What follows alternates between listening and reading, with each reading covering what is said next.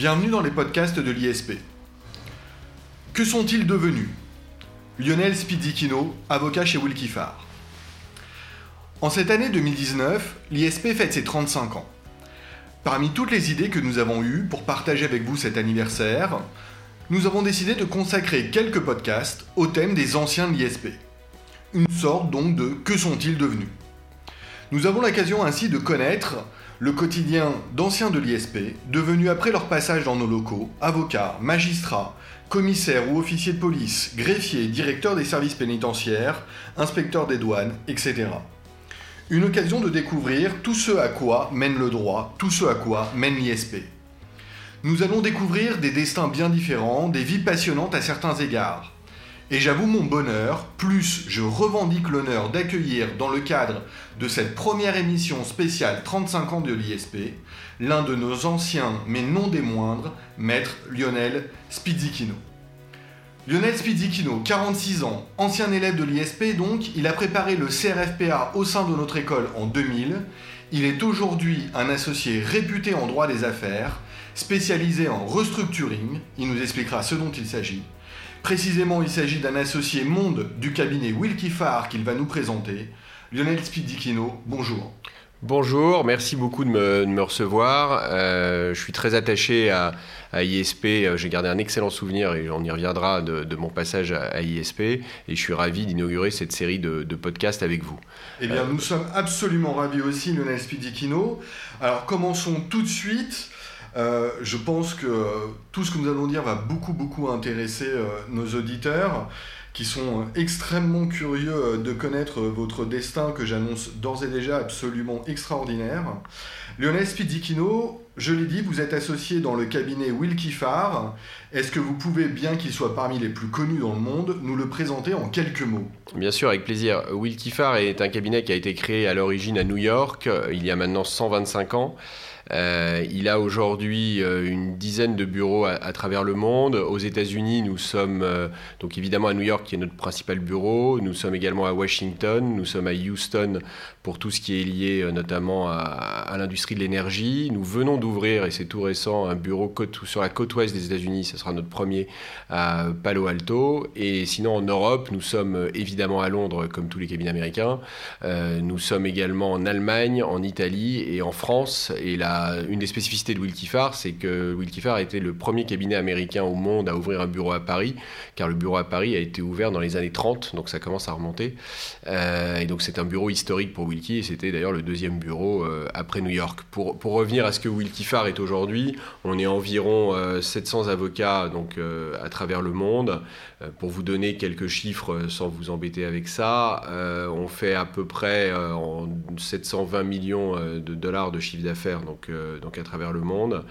Euh, et c'est un cabinet qui n'a pas vocation à faire toutes les matières. C'est un cabinet évidemment d'avocats d'affaires, donc on fait tout ce qui est lié euh, au monde des affaires. On fait principalement euh, du private equity, donc qui est effectivement euh, pour l'acquisition de, sociétés par ce qu'on appelle l'effet de levier, c'est-à-dire avec de la dette. On fait du M&A, en bon français, des fusions-acquisitions. On fait ce que je fais moi, à savoir du restructuring, ou plus exactement des entreprises en difficulté, mais là aussi je développerai après. Et puis on fait du financement, de la fiscalité, du financement de projets, mais on ne fait pas toutes les matières. On ne fait pas de social, par exemple. On ne fait pas de droit l'immobilier, euh, en tout cas à Paris. Euh, et voilà, et donc euh, les 700 avocats sont répartis dans les différents bureaux. Alors, juste à Paris, pour nous faire rêver, vous êtes installé où alors, à Paris, on est installé euh, dans le 8e rue de la Ville-l'Évêque, euh, à côté de l'Élysée. Cela dit, la plupart des cabinets sont, dans le 8e, euh, en tout cas bon nombre de, nos confrères. On est au bureau de Paris 70 avocats et à peu près 150 personnes, puisqu'en plus des avocats, un cabinet a évidemment besoin des, de, toutes les activités dites support, mais qui sont essentielles, à savoir la comptabilité, les secrétaires, la reprographie, etc. Donc on est, on est 150 sur, bureau de Paris.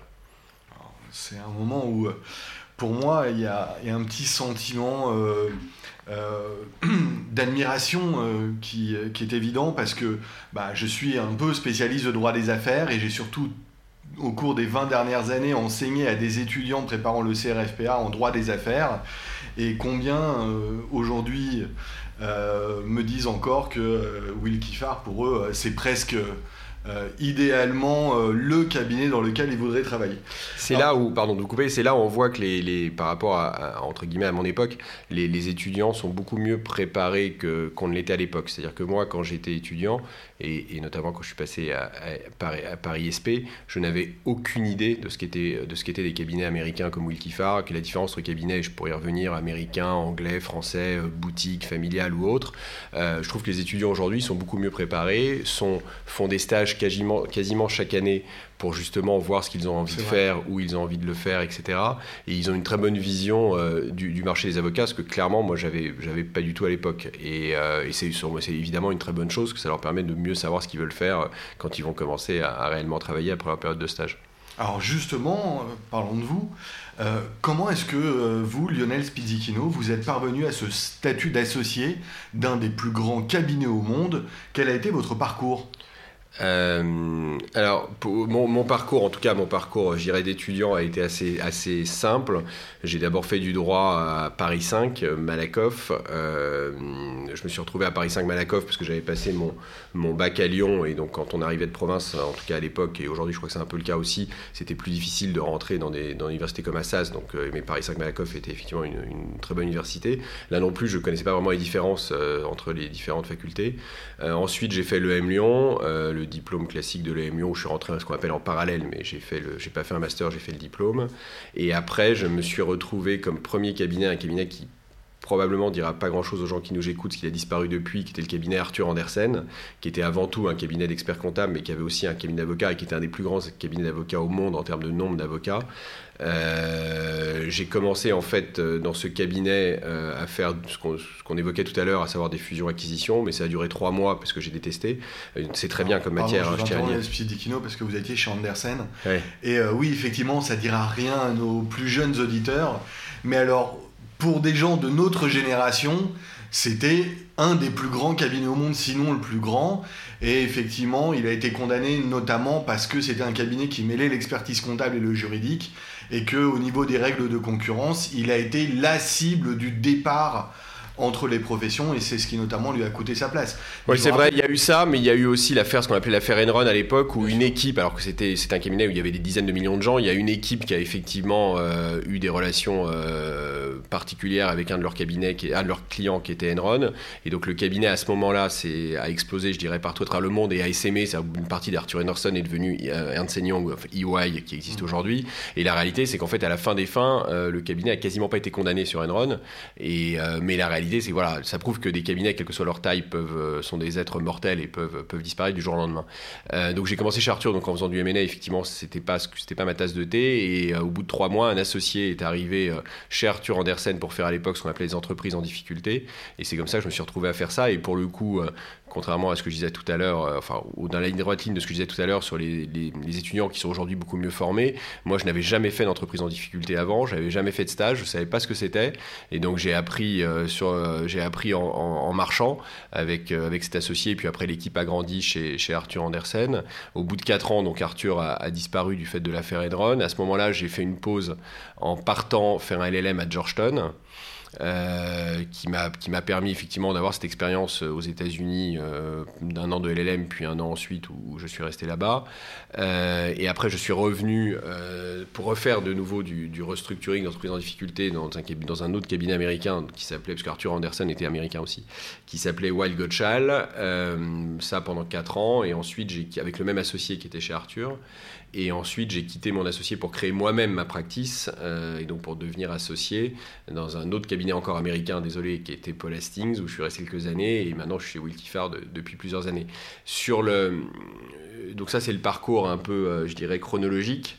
Euh, le métier également euh, d'entreprise en difficulté a, changé, mais on pourra y revenir. Mais en fait, ça s'appelait des entreprises en difficulté quand j'ai commencé. Maintenant, ça s'appelle du retournement ou, du restructuring, parce que c'est on a, on a un scope de, de, travail beaucoup plus, beaucoup plus large, mais on pourra y revenir. Alors, oui, on va y revenir, mais avant cela, votre carrière démontre Andersen, euh, je n'ai pas retenu euh, Andersen, en gros, c'était Andersen, Wild, Paul Hastings et Wilkie Farr, que des cabinets américains. Oui, que des cabinets américains. Alors, c'est un choix, forcément. Euh, parmi nos auditeurs, parmi les futurs avocats, parmi les anciens de l'ISP, euh, vous êtes celui qui a vraiment fait le choix des cabinets américains, vous auriez pu aussi choisir bah, d'être à votre compte ou de choisir un cabinet familial, un cabinet boutique. Pourquoi ce choix? Alors, peut-être voir un peu, avant de, répondre, peut-être voir la typologie des cabinets d'avocats, parce que c'est vrai que c'est important quand on va commencer une carrière. Je pense qu'on peut tout à fait changer. On peut passer d'un cabinet anglais un cabinet français, un cabinet américain, c'est pas le sujet, mais de voir un peu la différence des cabinets. C'est vrai que être dans un cabinet plus boutique française spécialisée, euh, ça a ça a certains intérêts parce qu'on capte une clientèle française qui parfois peut être inquiète des cabinets américains ou anglais qui sont qui, peut apparaître, notamment pour un dirigeant trop, trop international ou peut-être trop surdimensionné par rapport à ces problématiques. Euh, mais vous ne pouvez pas, ou plus difficilement, euh, avoir justement des clients étrangers qui viennent vous voir parce qu'ils connaissent la marque. L'importance de la marque est quelque chose de, pour certains clients, de très forte parce que un, la marque fait que le client, quel que soit l'individu, sait que normalement il aura un service euh, de première qualité. Et l'autre chose qu'il faut reconnaître aussi, c'est que certaines fois, en tout cas, quand vous, quand vous allez voir un avocat, vous, certains cherchent une sorte d'assurance, et donc l'assurance est plus forte avec un cabinet international qu'avec un cabinet de boutique. Je ne parle pas d'assurance au, sens strict assurance, mais euh, une assurance, si ça se passe mal, euh, celui qui vous a choisi en interne d'un gros groupe pourra dire bah, Je suis désolé, mais je suis allé voir telle grande marque, je ne pouvais pas savoir que ça allait mal se passer. Euh, ensuite, donc, je parlais de la structure France, des structures un peu plus boutique françaises, et après, vous avez deux types de structures pour caricaturer les structures anglaises et les structures américaines.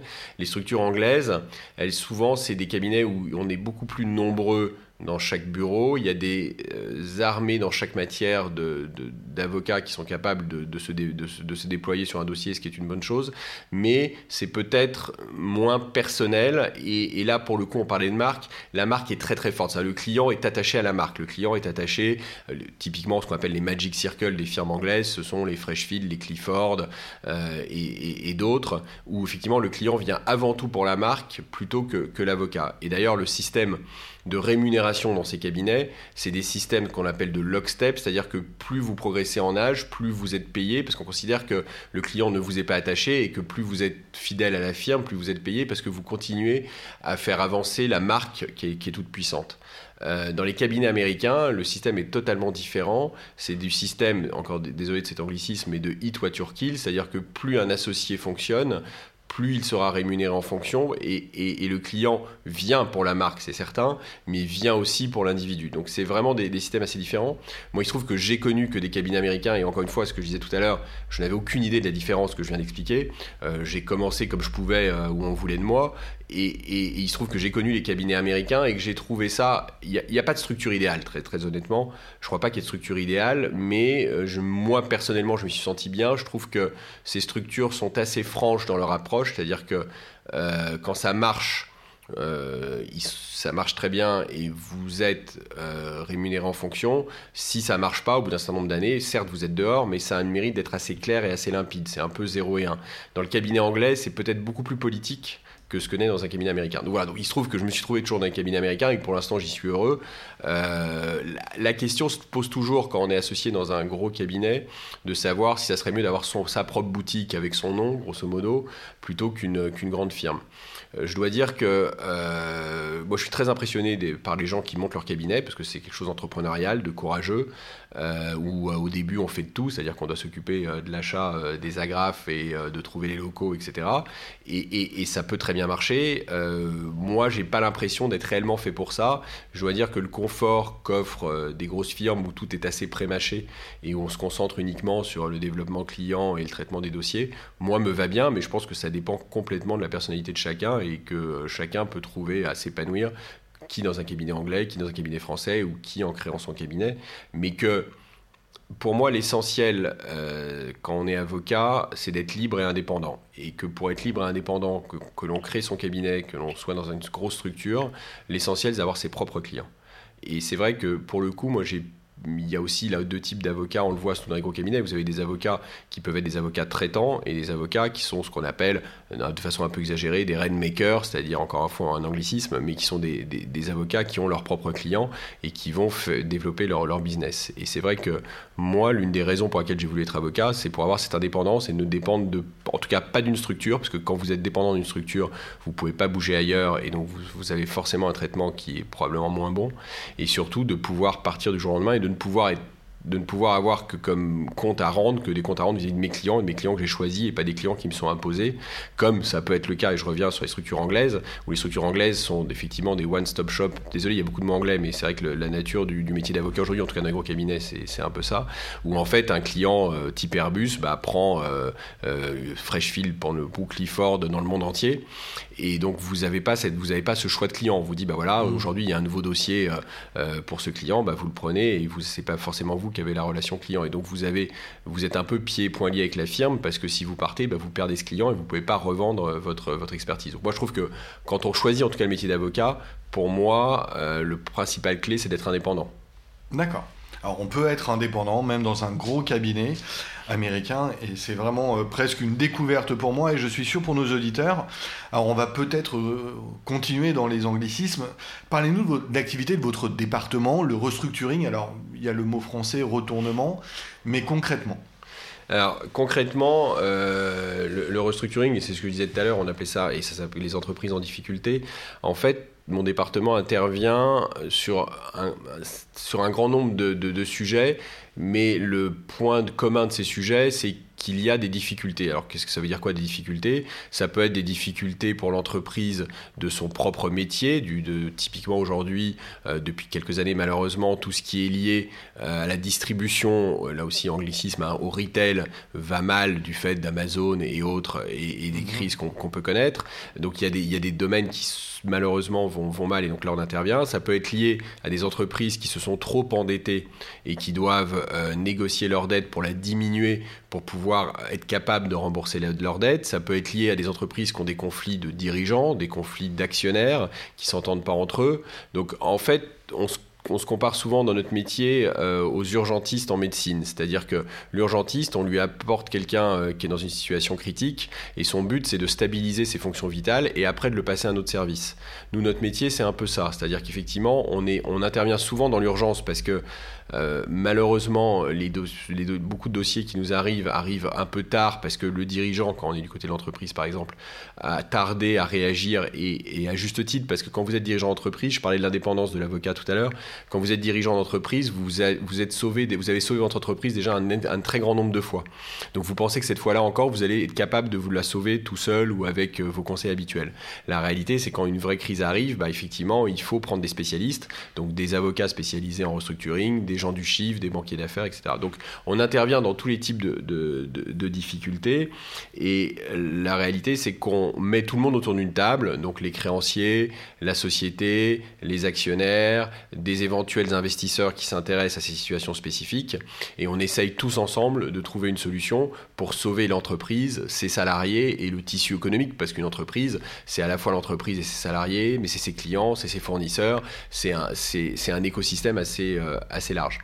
Euh, mon activité à moi, euh, dans ce que je viens de décrire, on intervient de tous les côtés, c'est-à-dire on intervient pour l'entreprise, en fonction des dossiers bien sûr, pour les actionnaires, pour les dirigeants, pour les fonds qui viennent euh, réinjecter de l'argent ou racheter une entreprise. En revanche, on n'intervient jamais pour les banques. Donc on est toujours contre, entre guillemets, les banques, même si euh, j'ai bon nombre de camarades là-bas. Mais euh, on est toujours contre les banques à négocier leurs dettes quand, il y a de, quand c'est un problème de dette ou autre. Mais, mais voilà. Et c'est des dossiers qui du fait de notre structure, c'est souvent des dossiers où il y a un très gros enjeu social. Alors il ne faut pas confondre, je ne fais pas de droit social, ça, je ne fais pas les, les PSE, ça c'est d'autres mmh. services qui ne sont d'ailleurs pas chez nous, parce qu'on n'a pas de droit social qu'ils font. Mais comme il y a souvent un enjeu social assez lourd, beaucoup de ces négociations se passent sous l'égide euh, du ministère de l'économie et des finances, parce qu'il y a, il y a des, des, emplois à sauver, et donc dans un, dans un, dans un cadre qu'on appelle le CIRI, qui appartient au ministère de l'économie et des finances, qui gère effectivement les dossiers d'une certaine taille pour effectivement avoir le regard de l'État sur quelle va être la solution, comment on va préserver l'emploi, parce que la préservation de l'emploi est un, des éléments essentiels de, ce qu'on appelle le restructuring, euh, restructuring en France. Et puis souvent, quand une entreprise est en difficulté, elle a tendance à pas payer ses dettes fiscales et sociales, et donc quand il y a un, gros montant de dettes fiscales et sociales, on va effectivement au Syrie, à Bercy, pour dire voilà, on peut pas payer pour l'instant, donc laissez-nous du temps, et on va trouver une solution, puis on vous paiera sur 12, 24 mois ou autre. Donc c'est... Euh, D'accord, c'est très clair quant à l'activité de restructuring, mais au quotidien, qu'est-ce que ça donne euh, Je dirais, quelle est, quelle est la journée type euh, d'un associé de Woolkifar en restructuring ou, autre d'ailleurs. Oui, bien sûr. Il, y a, plusieurs aspects à, notre journée type. Je ne sais pas s'il peut vraiment y avoir une journée type, mais pour, pour, pour, en, tirer quelques, quelques points communs d'une journée type. Euh, quand on est associé, que ce soit de Will Kiffar ou d'ailleurs, mais, mais euh, la question qui se pose tout le temps, c'est euh, quel est notre prochain dossier, quel est notre prochain client.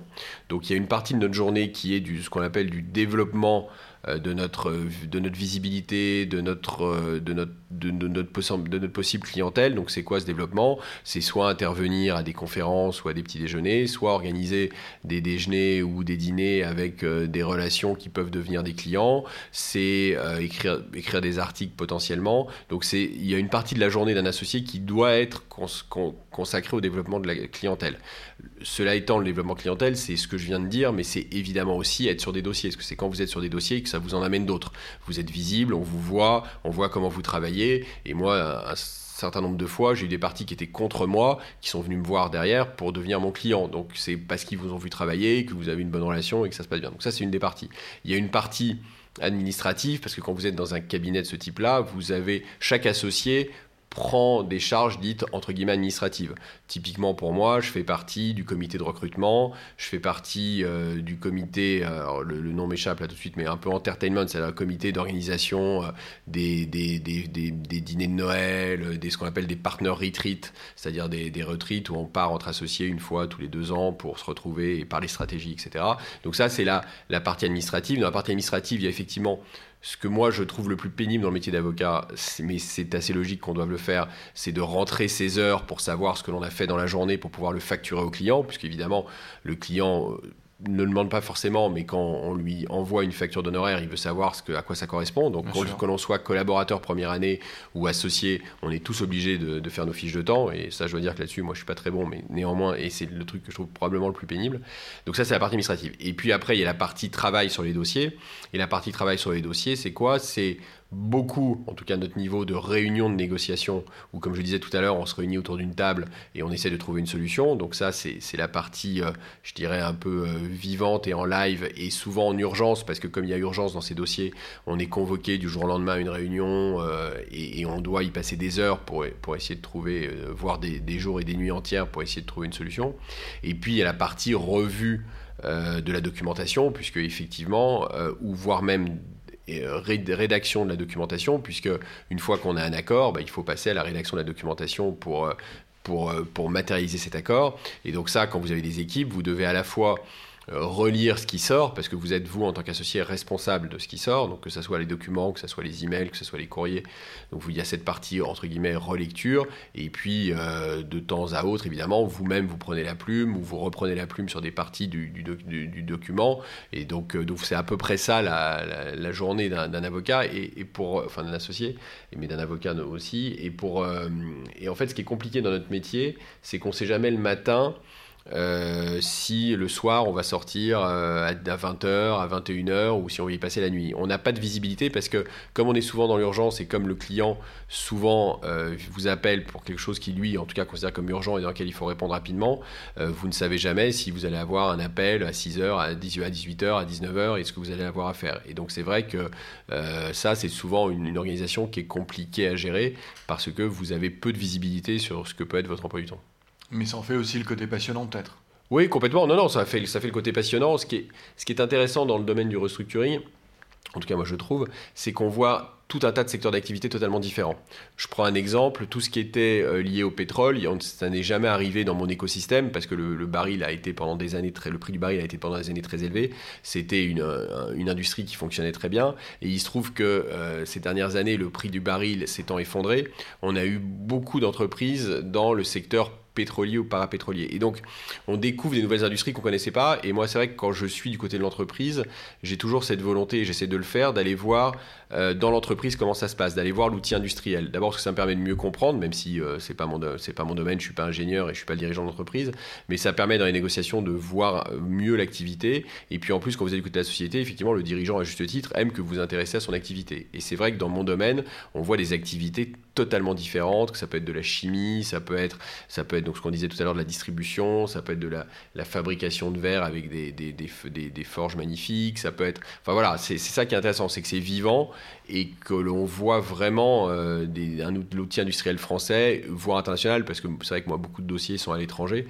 Euh, là, je, viens de faire un dossier où il y avait des entreprises, enfin des, sites de production au Venezuela, en Norvège, et en Belgique, etc.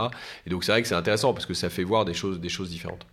On rentre d'autant plus dans votre quotidien qu'on voit effectivement l'éventail de tout ce que vous avez à connaître en termes d'activité. Euh, on voit aussi l'incertitude et l'urgence qui peut accompagner cette activité. Est-ce que euh, on peut davantage encore euh, connaître de cette activité au travers d'une affaire marquante, d'une affaire type, quelque chose qui soit à la fois révélateur et un peu excitant? Alors tout secret professionnel gardé, hein, évidemment.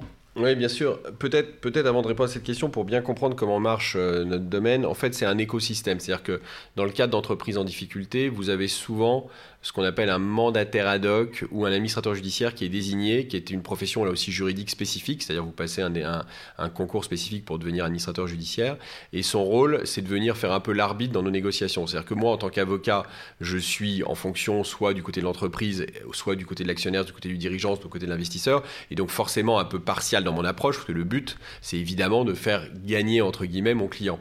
L'administrateur judiciaire ou le mandataire ad hoc, je ne vais pas rentrer dans le détail de la différence, mais qui est désigné, lui, il essaie de trouver une solution qui convienne à toutes les parties pour pouvoir effectivement euh, sortir le dossier.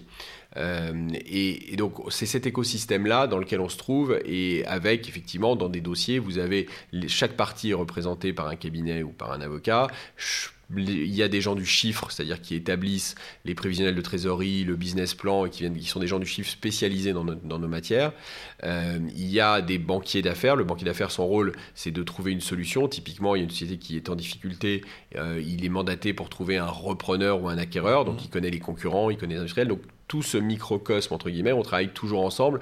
Et c'est c'est ça qui est intéressant dans mon métier, c'est que c'est un travail d'équipe, c'est-à-dire c'est pas moi qui ai trouvé la solution et qui permet de sortir le dossier positivement, c'est ces gens-là qui travaillent tout le temps ensemble, qui trouvent une solution ensemble pour arriver à avoir une sortie positive, ce qui est heureusement le cas la plupart du temps. Et puis malheureusement, je parlais tout à l'heure, quand un, quand un secteur d'activité disparaît, il disparaît et on peut rien y faire. Donc euh, pour prendre un exemple, l'exemple est peut-être est peut-être pas le bon, mais euh, euh, ceux qui faisaient des magnétoscopes, pour ceux qui ont connu ça, bah aujourd'hui ça n'existe plus parce que oh, voilà, aujourd'hui on est sur Netflix et, et même le DVD c'est compliqué. Donc voilà, donc il y a évidemment des évolutions classiques. Il, il se trouve que très souvent on a tendance à essayer de, parce que c'est le système français fait comme ça, de préserver peut-être trop longtemps un tissu industriel alors qu'on sait qu'il est voué à l'échec. Alors que bien souvent, on aurait dès le départ pris les mesures qui se seraient imposées, on aurait petit pu euh, sortir le dossier différemment. Mais bon, ça c'est un, avis personnel.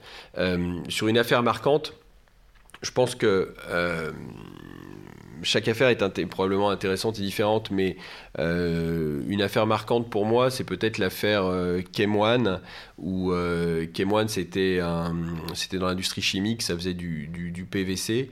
Kemwan était un, appartenait avant à Total. Total, après, a cédé une, grosse partie de leur groupe qui était Arkema. Arkema a cédé Kemwan. Donc on voit un peu les, poupées russes. Et Kemwan s'est retrouvé en, grave difficulté. Et on a repris euh, ce qu'on appelle à la barre du tribunal, c'est-à-dire qu'elle était en redressement judiciaire. Et on a fait une offre euh, auprès du tribunal pour la reprendre. Et ça a été un, combat un peu acharné, puisqu'il y avait pas mal de, de, repreneurs potentiels. Euh, on a été, euh, je me rappelle de ce souvenir où dans les locaux du tribunal de commerce, on était poursuivi et par les syndicats et par les journalistes qui voulaient absolument savoir quelle serait la solution, etc. Et on a dû, avec le président du tribunal de commerce, s'enfermer dans une salle pour, euh, pour arriver à, s'en sortir. Donc c'était assez amusant. Et derrière, c'est un dossier qu'on a suivi pendant plusieurs années, parce que d'abord on l'a repris à barre du tribunal. Derrière, on a été le conseil du groupe qui avait des sociétés à travers le monde partout, au Vietnam, en Chine, etc. Donc on a vraiment été proche de la société. On a restructuré ce qu'il y avait à restructurer. Et au bout de cinq ans, on vient de le vendre à un industriel américain où euh, les négociations euh, euh, avec l'acquéreur se sont faites à Houston, puisque lui était basé à Houston. Donc alors que c'était un dossier dont le siège à la base était à Lyon et à Reims. Donc c'est un dossier qui a été assez multiple et, très intéressant dans, la façon de le gérer sur plusieurs années. Et moi, ce que j'aime bien, c'est suivre aussi des clients pendant plusieurs années, parce que ce que je disais tout à l'heure de l'urgentiste qu'il donne à d'autres d'autres services, c'est aussi moi je trouve ça aussi intéressant de pouvoir suivre un dossier du début à la fin et pendant très longtemps et pendant toute la durée de vie entre guillemets avec votre client. Alors espèce mon client c'était c'était le fonds qu'il avait racheté, mais mais c'est intéressant d'évoluer ensemble avec la société et d'évoluer d'évoluer au fil de l'eau. Donc c'était dans, dans, les affaires marquantes, c'est une affaire qui en tout cas sur la, la durée et sur l'intérêt du, sujet qui a été assez multiple parce qu'il y a eu des procédures aussi contentieuses envers l'ancien actionnaire qui ont, duré assez longtemps. Il y a eu, c'est vraiment un dossier où on a vu tous les aspects du, restructuring euh, tel qu'on le connaît et tel que, tel qu'en tout cas moi, moi je l'aime. Quoi. Alors, juste parce que vous en avez parlé, mais il n'y a pas une anecdote à nous conter là? Quand vous dites que vous avez été euh, poursuivi avec le président du tribunal? Bah, En fait, il y avait pas mal de pression parce qu'en fait, ce qui s'est passé sur, euh, sur, sur c'est que la veille de l'audience, il y avait deux repreneurs qui étaient en concurrence. Euh, pour reprendre le dossier. Et en fait, pendant la nuit, à 7h du matin, alors que l'audience était à 10h, on a, fait on a passé un accord entre les deux repreneurs pour reprendre ensemble. Et donc personne ne s'y attendait. Donc évidemment, euh, les journalistes, qui c'était un, c'était un peu un coup d'éclat assez amusant. Donc, euh, donc les journalistes voulaient absolument savoir pourquoi, comment. Donc ils nous ont poursuivis dans tout le tribunal pour avoir nos, commentaires avant même l'audience. On ne pouvait rien dire puisqu'on attendait l'audience. Et également, effectivement, les syndicalistes qui voulaient absolument savoir ce qui se passait ils ont raison. Et donc, qui, pareil, essayaient de nous poursuivre pour avoir un peu plus de couleur sur, sur ce qui s'était passé pendant la nuit et pourquoi les deux concurrents qui pendant des mois s'étaient euh, euh, combattus entre guillemets sur ce dossier pourquoi ils s'étaient mis euh, mis ensemble à la dernière seconde. Donc ça c'était c'était c'était assez amusant et, et, ce qui était amusant et aujourd'hui il y a y a prescription c'est que le ministre de l'économie à l'époque était extrêmement impliqué dans ce dossier parce qu'il y avait il y avait beaucoup de il y avait beaucoup d'enjeux sociaux etc et alors même que nous avions nous-mêmes décidé de cette fusion entre guillemets, euh, de, des offres. Le ministre de l'économie a interrogé bien, bien avant que l'audience se tienne, et on l'avait évidemment prévenu, parce que c'était la moindre des choses, il était impliqué, a donné une conférence de presse en disant que c'était grâce à lui si euh, on s'était alliés, alors qu'on venait de lui apprendre, et qu'il n'avait rien fait, euh, même s'il avait fait plein d'autres choses vraiment très intéressantes, mais sur ça, il n'avait rien fait, donc c'était assez amusant. Je tairai évidemment le nom du ministère de l'économie, mais ceux qui veulent le retrouver pourront retrouver. Oui, oui, ça ne devrait pas être très difficile, effectivement, pour les intéressés. Euh, merci, merci pour, euh, ces, histoires. Euh, franchement, ça donne envie. je crois que tous nos auditeurs peuvent, à cet instant, presque se rêver avoir vécu pareille situation. Euh, est-ce que vous auriez, euh, pour conclure, euh, Lionel Spizzichino, un conseil pour ceux qui nous suivent, pour ceux qui nous écoutent et qui voudraient presque ben, avoir votre carrière? Alors pourquoi je pose cette question? Elle est peut-être un peu naïve et elle est, elle est présentée de manière presque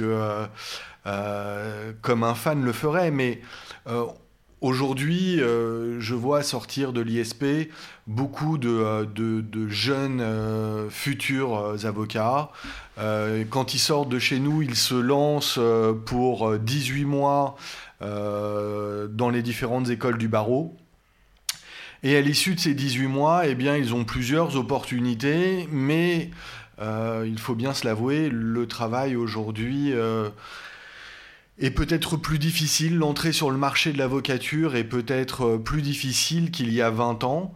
Euh, beaucoup de jeunes avocats ont des difficultés considérables dans les deux premières années, dans les quatre, cinq premières années. Certains sont obligés tout simplement de se replier sur des activités en dehors de l'avocature. Alors, peu sont élus, peu atteignent euh, les sommets dont on pourrait... qu'on pourrait espérer quand on est, on est encore jeune étudiant. Alors, je ne dis pas que vous allez nous livrer la recette euh, du succès, mais qu'est-ce que vous auriez comme conseil à donner aux jeunes avocats? Euh, C'est vrai que c'est les, parcours, alors je peux parler que de ce que je connais, c'est-à-dire des, cabinets comme le nôtre, et je pense qu'on peut, euh, et heureusement, on fait, on, fait des très belles carrières en étant euh, avocat individuel euh, et pas forcément dans des cabinets où il y a un certain nombre d'avocats, que ce soit un cabinet français ou, étranger, mais c'est vrai qu'aujourd'hui, en tout cas, le parcours est plus long. Le parcours est plus long qu'avant. dans le sens où, et même avant moi d'ailleurs, on passait associé au bout de 8 ans.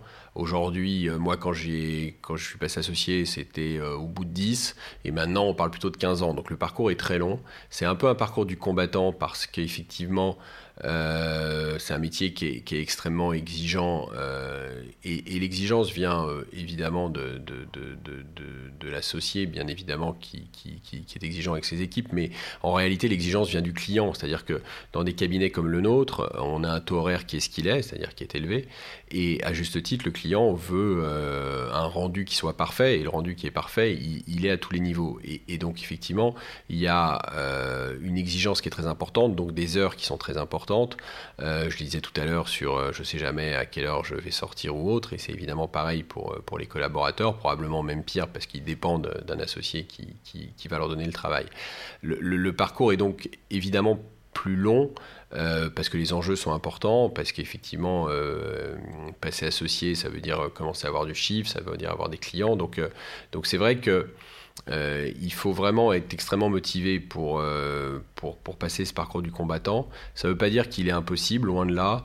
Euh, dans tous nos cabinets, on fait, passer des gens associés qui ont commencé collaborateurs première année. Donc, donc évidemment, ça, marche, ça arrive.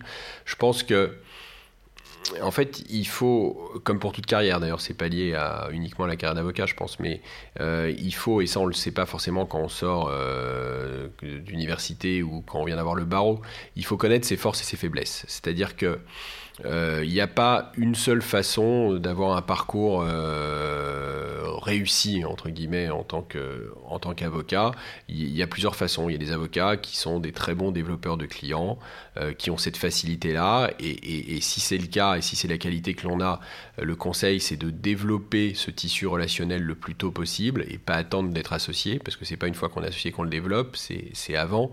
Euh, le développer c'est quoi? C'est le développer avec des gens de votre âge qui vont évoluer avec vous, c'est-à-dire ceux qui sont jeunes, qui, je parle encore une fois de la structure de droit des affaires au sens large, qui sont jeunes dans une banque d'affaires, dans un, dans, un, dans un cabinet de, chiffres ou, euh, ou, euh, ou, chez un, ou dans un fonds, bah, ils vont évoluer avec vous et ça sera vos clients de demain. Donc c'est les développer le plus tôt possible. Et les développer, c'est pas de dire donne-moi un dossier tout de suite, c'est de, construire une relation avec eux. moi, je vois typiquement dans mon cabinet, les collaborateurs organisent des matchs de foot avec les jeunes des fonds d'investissement ou les jeunes des banques d'affaires et ça permet de se retrouver dans un autre cadre et après de créer des liens parce qu'après le match de foot il y a surtout, euh, il y a surtout la, troisième mi-temps c'est ça qui est, qui sympathique. Mais euh, c'est une méthode une méthode pour le faire. Et puis euh, quand on est jeune avocat on peut et dans nos cabinets évidemment aussi avoir ce qu'on appelle des dossiers perso. C'est-à-dire effectivement avoir sa propre clientèle. Alors évidemment au début c'est des petits dossiers. Mais c'est sur les petits dossiers qu'on se forme. C'est sur les petits dossiers qu'on arrive à, développer une facilité d'avoir une bonne relation avec le client qu'on sait comment gérer un client, comment le rassurer. Et donc plus on a de dossiers perso, même si le dossier perso peuvent être de trop petite taille pour être vu comme un dossier intéressant pour des, cabinets comme le nôtre, mais c'est ce qui permet effectivement de développer un savoir-faire avec le client. Donc, donc ceux qui ont cette facilité-là, euh, je les encourage à développer au plus tôt une base, de, une base de clientèle, une base relationnelle. Ceux qui sont avant tout des avocats techniques, c'est-à-dire qui sont extrêmement bons dans leur matière, effectivement, eux, c'est de continuer à développer ça euh, pour être indispensable à l'équipe, à l'associé, et ça permet aussi de grandir, voire évidemment de devenir associé, puisqu'il y a dans tous nos cabinets ce qu'on appelle des associés entre guillemets support, c'est-à-dire que c'est des associés qui permettent aux associés qui ont des clients de continuer, de continuer à se développer. Et puis il y a euh, l'avocat euh, idéal qui est rare, qui est à la fois un développeur commercial et un, extrêmement bon technicien, mais, mais je pense qu'il faut connaître ses forces et ses faiblesses pour savoir vers où on va. Il faut arriver à trouver euh, une matière que l'on aime parce que, ce que je disais tout à l'heure, les heures sont tellement longues et on passe tellement de temps au cabinet que si c'est pour faire une matière qu'on n'aime pas, euh, je pense qu'on n'y arrivera pas. On ne peut, mais comme dans tout métier, ne, réussir que quand on aime ce que l'on fait. Euh, et que c'est pas parce qu'on a fait un an ou deux dans une matière ou une autre qu'on peut pas changer si on s'aperçoit qu'on s'est trompé. Euh, je disais tout à l'heure, moi j'ai commencé en fusion-acquisition, alors j'en ai fait quelques mois, mais j'ai tout de suite su que c'était pas pour moi. Alors c'était pas pour moi dans le travail de jeune collaborateur parce que c'était beaucoup d'audits et que ça me plaisait pas. Aujourd'hui, je fais aussi des fusions-acquisitions, ce qu'on appelle un peu distressed M&A, c'est-à-dire des fusions-acquisitions sur des sociétés qui effectivement vont, vont mal, et j'aime beaucoup ça mais à l'époque, en tout cas, ça ne me plaisait pas. Et puis, euh, réussir une carrière d'avocat, c'est aussi, c'est pas forcément se retrouver associé d'un gros cabinet américain ou anglais. il y a plein de façons de, réussir. Moi, il y a des avocats qui aujourd'hui encore font de l'avocature à l'ancienne, c'est-à-dire qui, qui arrivent à faire de toutes les matières dans leur propre structure. Et c'est aussi, ça a été aussi ça le métier d'avocat et ça peut le rester. C'est-à-dire qu'effectivement, on peut faire du social, des, divorces pour caricaturer et, et des beaux immobiliers. C'est moins le cas de plus en plus parce que euh, les clients viennent chercher un spécialiste, mais c'est ce qui faisait pendant très longtemps la richesse de l'avocat et que je trouve pas du tout inintéressant. C'est impossible dans nos cabinets, mais euh, dans des structures plus petites, voire dans des structures purement entrepreneuriales, euh, on peut essayer de faire un peu de tout et, faire du contentieux et du conseil en même temps, ce qui, est aussi un peu les, deux choses qui sont, intéressantes dans, notre métier. Donc je, pense en tout cas qu'il faut, pour répondre à votre question, je pense qu'il faut être extrêmement motivé et, savoir un peu par moment prendre son mal en patience, parce qu'effectivement le parcours est long. Euh, il est aléatoire parce qu'il y a une part de chance aussi. C'est-à-dire la part de chance, vous la gérez pas. Euh, typiquement, moi, dans mon domaine, j'ai eu de la chance quand je suis arrivé à l'âge pour être associé, la chance entre guillemets d'être. Euh, c'était en 2007, 2007 qui étaient les années 2007-2011 qui étaient les années de crise très importantes. Et donc comme c'était des années de crise, bah, il y avait besoin de plusieurs de nouvelles équipes dans mon domaine. Et donc comme j'avais l'âge de passer associé, je suis passé associé parce que j'étais dans un bon momentum. Mais évidemment, ce momentum, c'est pas moi qui l'ai décidé, qui l'ai choisi, c'est l'économie générale. en revanche, ceux qui, à ce moment-là, à la même époque, faisaient, euh, par exemple, ce qu'on appelle du private equity ou du LBO, bah, eux, il n'y a plus un associé de fait pendant plusieurs années parce que le marché en tant que tel s'était arrêté. Donc vous avez aussi cette part de chance que vous ne maîtriserez pas et euh, dans des périodes qu'on a connues de crise importante, tout le monde voulait faire du, restructuring. Euh, et donc après, on a eu trop de monde qui a essayé d'en faire. Mais je veux dire, c'est que la vie est longue et surtout, on l'a vu, le parcours est long. Euh, et il faut avant tout choisir une matière qui, nous plaise sans dire, ah bah, c'est la matière qui est forcément porteuse aujourd'hui. Alors j'entends que pour trouver un stage ou pour trouver une première collaboration, bah, il, faut, il faut correspondre à l'ère du temps. Mais que dans 10 ou 15 ans, quand, quand, les, quand les avocats auront l'âge les jeunes avocats auront l'âge d'être associés, on ne sait pas quel sera le domaine qui marchera, on ne sait pas quel sera le moment dans l'économie. Donc euh, voilà, il y a, clairement une part de chance aussi qui joue euh, et qu'il faut savoir peut-être saisir, mais en tout cas, euh, on ne peut pas tout maîtriser depuis le début sur un parcours. Younes Pizzichino, merci beaucoup. Je vais conclure tout simplement euh, d'abord ben, en synthétisant ce que l'on a dit. On, a, on est rentré un peu plus dans la vie euh, et dans le quotidien d'un avocat euh, de chez Wilkie Farr, pas n'importe lequel. Lionel Spizzichino, qui est avocat en droit des affaires et en restructuring tout particulièrement. c'est un ancien de l'ISP, c'était la première émission Que sont-ils devenus euh, nous aurons l'occasion euh, dans d'autres podcasts eh bien, euh, de suivre des anciens de l'ISP devenus magistrats, je l'ai dit aussi greffiers, d'autres avocats aussi qui ne sont pas forcément dans des grands cabinets anglo-américains, américains en l'occurrence, pardon. la précision est importante. Lionel Spizikino, merci beaucoup. Ça a été un véritable honneur de vous recevoir pour cette première sur euh, cette émission des podcasts consacrée aux 35 ans de l'ISP. Merci à vous, j'étais ravi d'être avec vous aujourd'hui. Merci encore. Au revoir à tous.